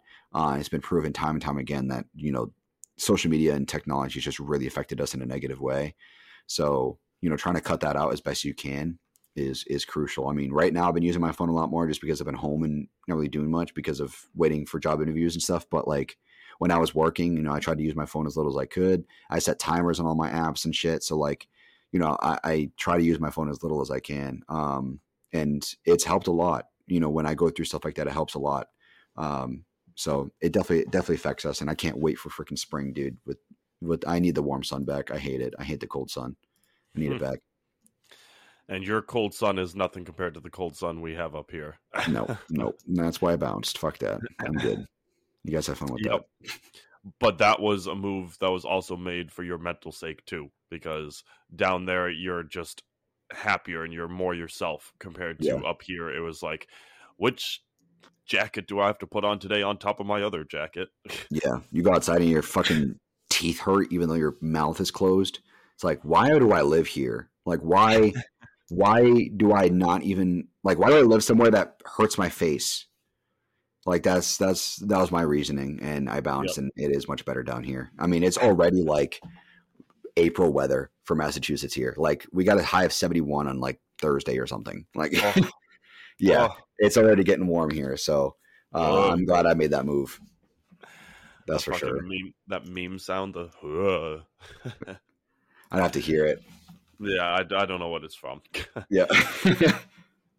but yeah, we've we're we're covering like reviewing like three different episodes inside of this one. We did uh you know the mental side, the uh, supplement side, or Yeah. the social media side. We're hitting a lot today. Um, yeah, I hate a little bit of everything. Yeah. but that's kind of also how we. I, I like that we're doing it because uh, you know last week was one of our solo episodes too. So back in and just kind of hitting everything again. Um, Yeah. I think it's interesting that you brought up the the Arnold thing because that's a mindset that not a lot of people can even get to because not a lot of people can even think about the muscle that they're hitting. And to be able to put yourself mentally inside of whatever muscle, like that takes a lot of discipline of knowing exactly what's moving at exactly what time in your particular exercise or movement.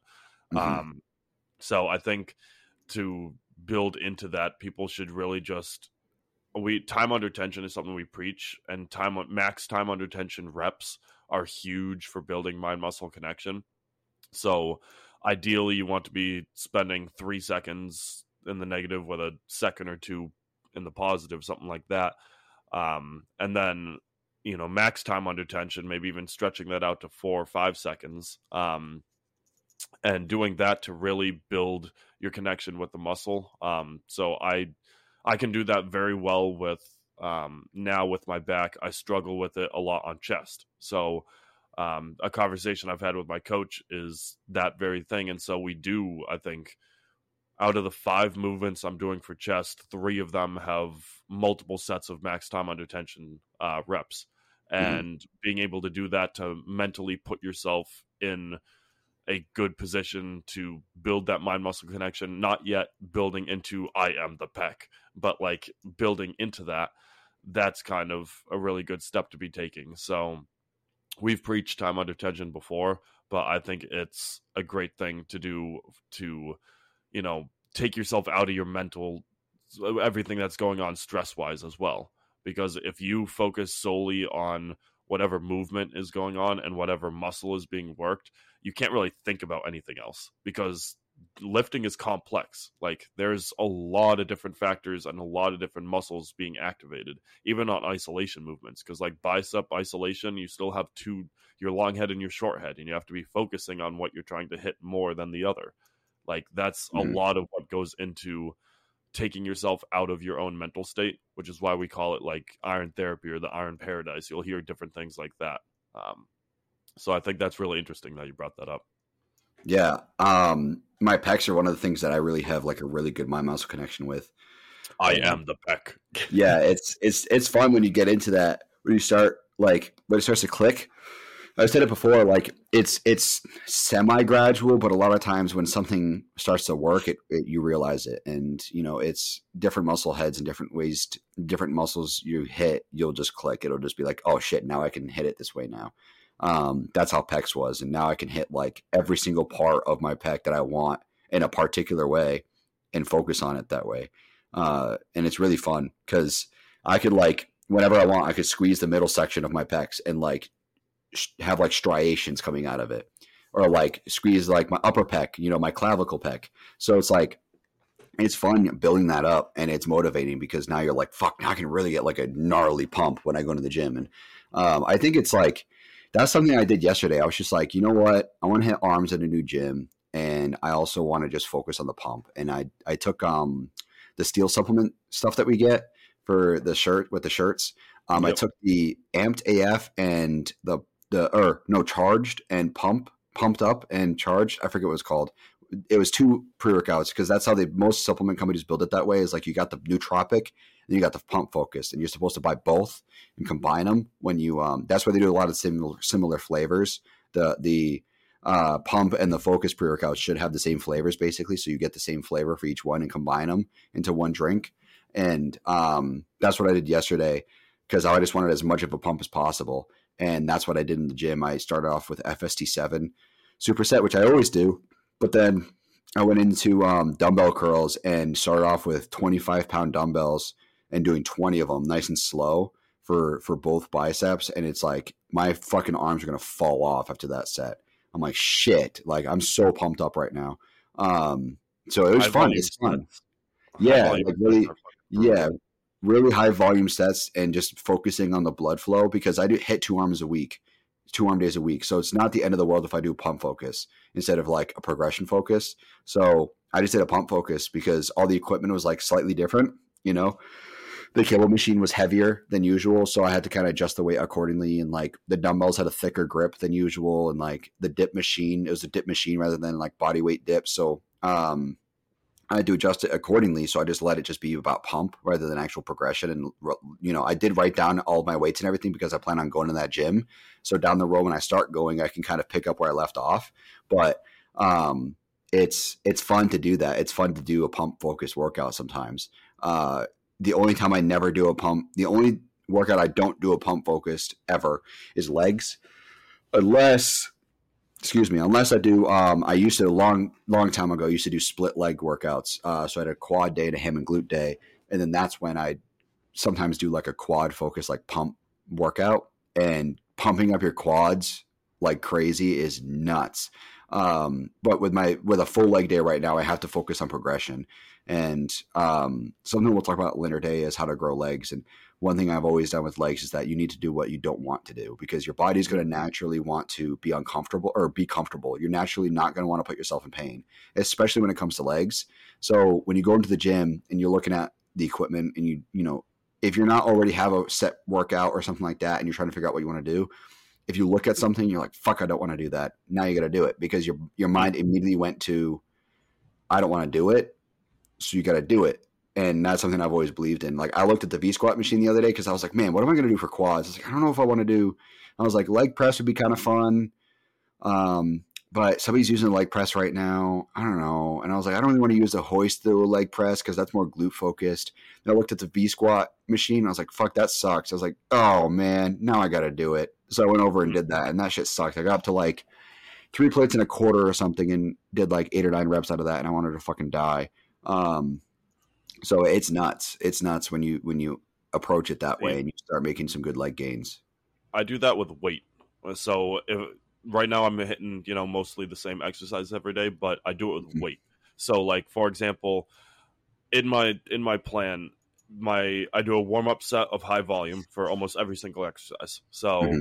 I'm going to do hack squat, for example. My warm up set on my hack squat is 20, set, 20 reps, which is brutal because hack squat is a brutal exercise. Yeah. Um, and then my second and third sets are 75% intensity. And so that could be a really challenging thing to load up the weight, like higher weight, because I'm thinking to myself 75%. I'm like calculating in my mind what I could do for the rep count in that 75% range um, in terms of weight. And it's mm-hmm. hard to progressively overload that. So mm-hmm. when I, for example, so the hack squat we use has a base weight of 75 um, and we're not allowed to use bands on it at uh, Empire anymore because it's too they bands are breaking too much. I mean, you so should be using bands on anyways, but yeah, help with knees, yes, I no. guess. But people kind of yeah.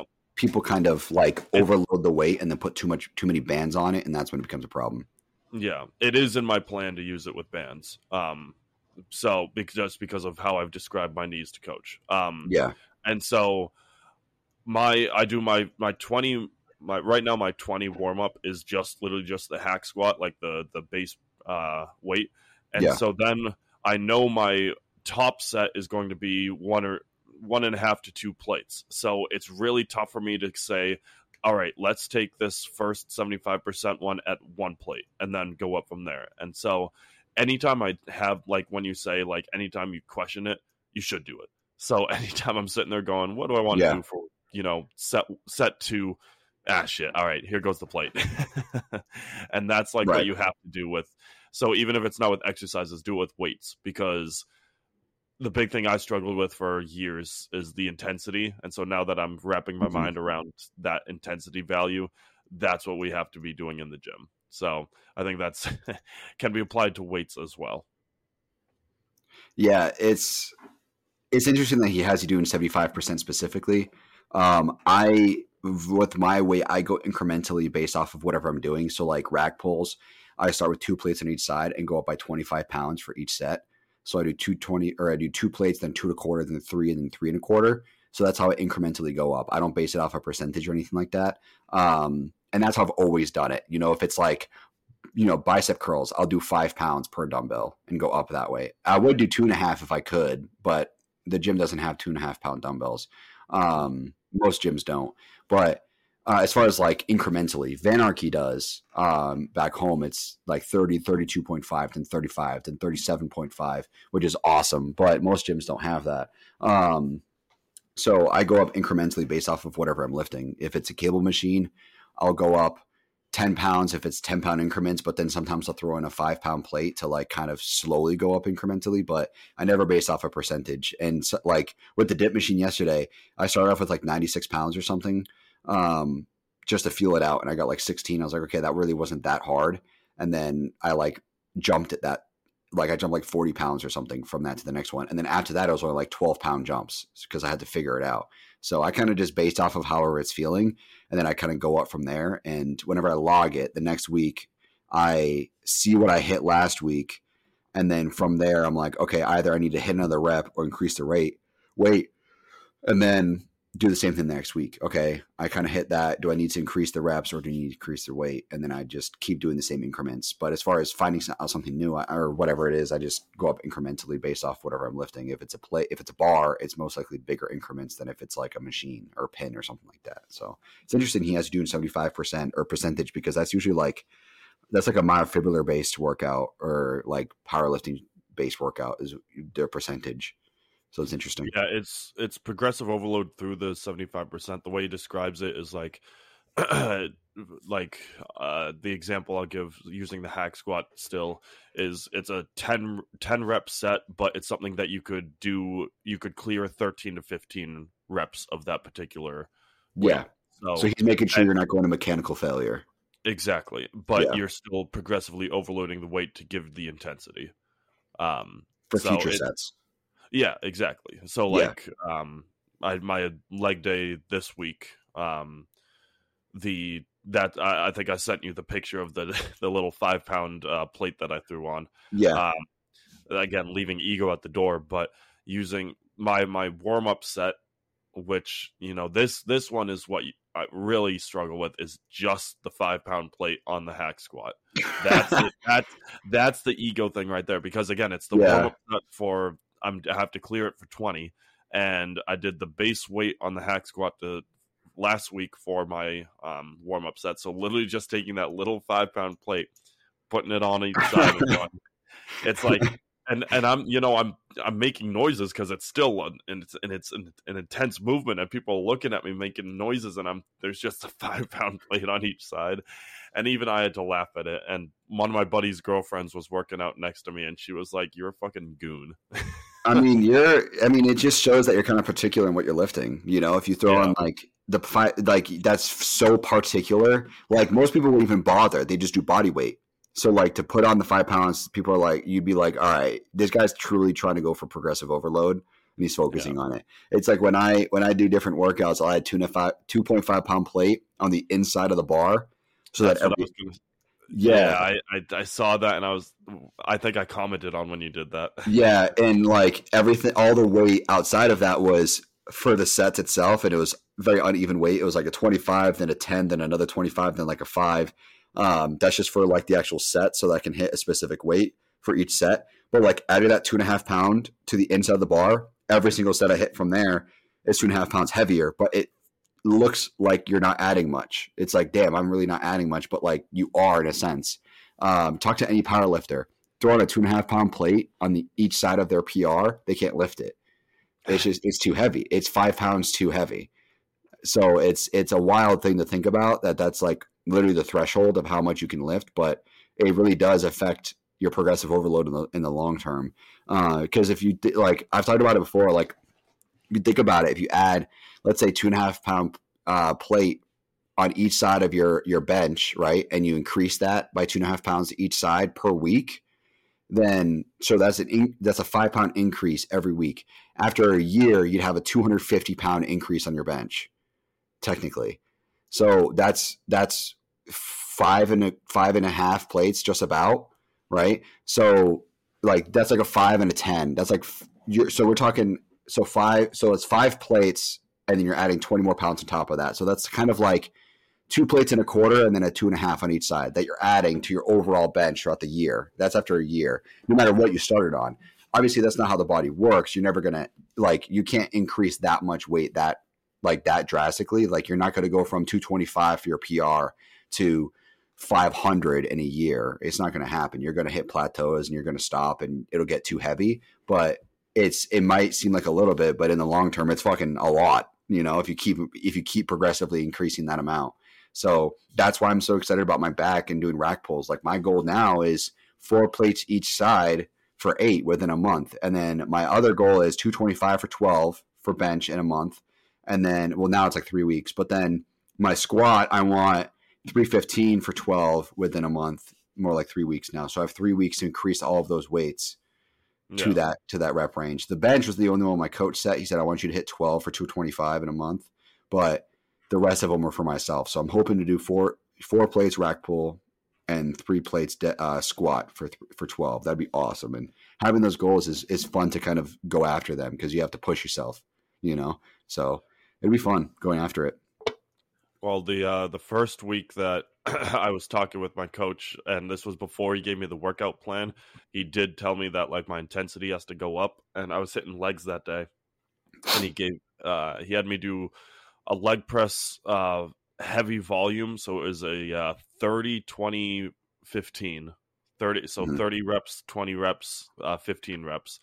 Um, and I had never done big volume like that before. So I just went, uh, I went one plate, two plate, three plate for yeah. each of those.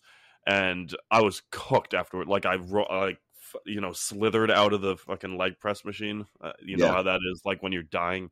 And yeah. I texted him and he was like, cool, now triple the weight. And I was like, this motherfucker. yeah, no, he's got so, a point. You could probably push yourself way harder than you think you than you think you can. Yeah. And that's the case with a lot of people. Like they never realize what they have in the tank. That's yeah. why like I actually love taking not I, I don't take on clients, like I don't do any of that yet. But like when I have people that I'm friends with that I work like want me to help them work out. I actually really love taking on women to help them do stuff because I don't know what it is. Every female friend I have does not push themselves to failure. Like it, it I don't know what it is. Like I have a, I have a friend who can basically deadlift what I deadlift, and yet she stops herself at like one plate and I'm like, you can do so much more. Like, come to the 315 range. Let's go. Like, mm-hmm. she could do it, but people they just she doesn't push herself. So to failure, I should say. So I don't know if it's like a mentality thing between us dudes in the gym versus ladies in the gym, but that's why I love taking on my friends who are female who want help in the gym because I could sit there and be like, you have so much left in the tank. You need to like, I'm not letting you out of this machine until you give me another six reps. Like, there's so much more that you can do. And granted, there are guys that are like that too, but I just see it far more prevalent in uh, ladies. Yeah, and a lot of them also don't want to like look manly or anything like that, so they do like kind of like the bare minimum. Yeah. So it's all booty. yeah, there is that, and I just fucking dude. I was thinking about that during leg day, and I'm like, it must fucking suck to be a chick and have to focus on legs so much because they do like three or four leg days a week, and I'm like, I can't Yeah. fucking stand one leg day, let alone like three. Um, I mean, granted, it's just what they are judged on, but it's like I fucking hate it. I hate leg day, and I think that if you like leg day, I think you're probably doing it wrong, most likely, because it's like you know, plenty of people have told me, "Oh, I love leg day. It's fun," and it's like you're. I just don't. I don't understand how someone can enjoy something that like you have to be kind of masochistic almost to Well, enjoy the leg day. I I enjoy I I enjoy the feeling of leg day. I don't enjoy doing the movements. Like when I'm in my top set of squats, I fucking don't want to be there. But Yeah. Afterwards, when I'm walking out, it's it's almost like when you do a morning lift compared to an evening lift. You have your hormone levels that are you know increased. Like we're talking about.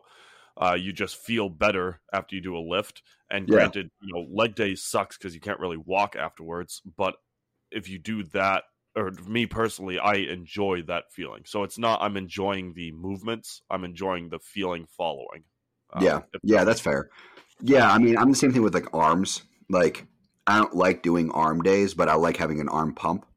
So it's just not fun movements. And like, I'm talking about people who just like doing squats and like doing leg press and stuff like that. Like people who like lifting legs. It's like I just don't think you're doing it hard enough because it fu- it should fucking suck.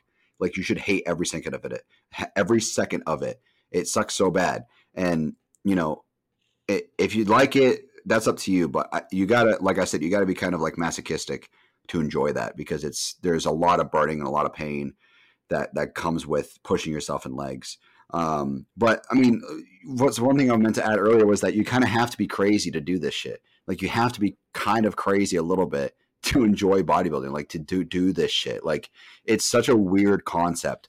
I was thinking about it the other day. The concept of bodybuilding, or really anything in the gym in general, is let me go stress my body out so much I actually tear muscles and force my body to repair them. And at the same time, let me do it as efficiently as possible so that I can gain as much muscle size as possible. Like, it's such a fucking weird concept because you're not supposed to be doing that. We're not supposed to be lifting. Like, realistically, it's, you know, it is good for us to an extent, but like to the way that we're doing it, it is not good for us. And your body's not supposed to be stressed that way, you know? Look at like anybody who's who lives off the land in like Africa or, you know, uh any like 100%. Greenland or anything like that. Like like those guys, how they're built is how we're supposed to be built. Like supposed to naturally produce muscle, supposed to naturally tear muscles in order to produce more muscle and strength and endurance and all of that. Um, so like when you look at these like uncontacted tribes and shit, they look skinny, but their like performance is fucking top notch because they have to survive. So it's a weird concept to be like, yeah, I'm gonna purposely strain my muscles so bad that I actually injure them to then regrow thicker muscle in those areas.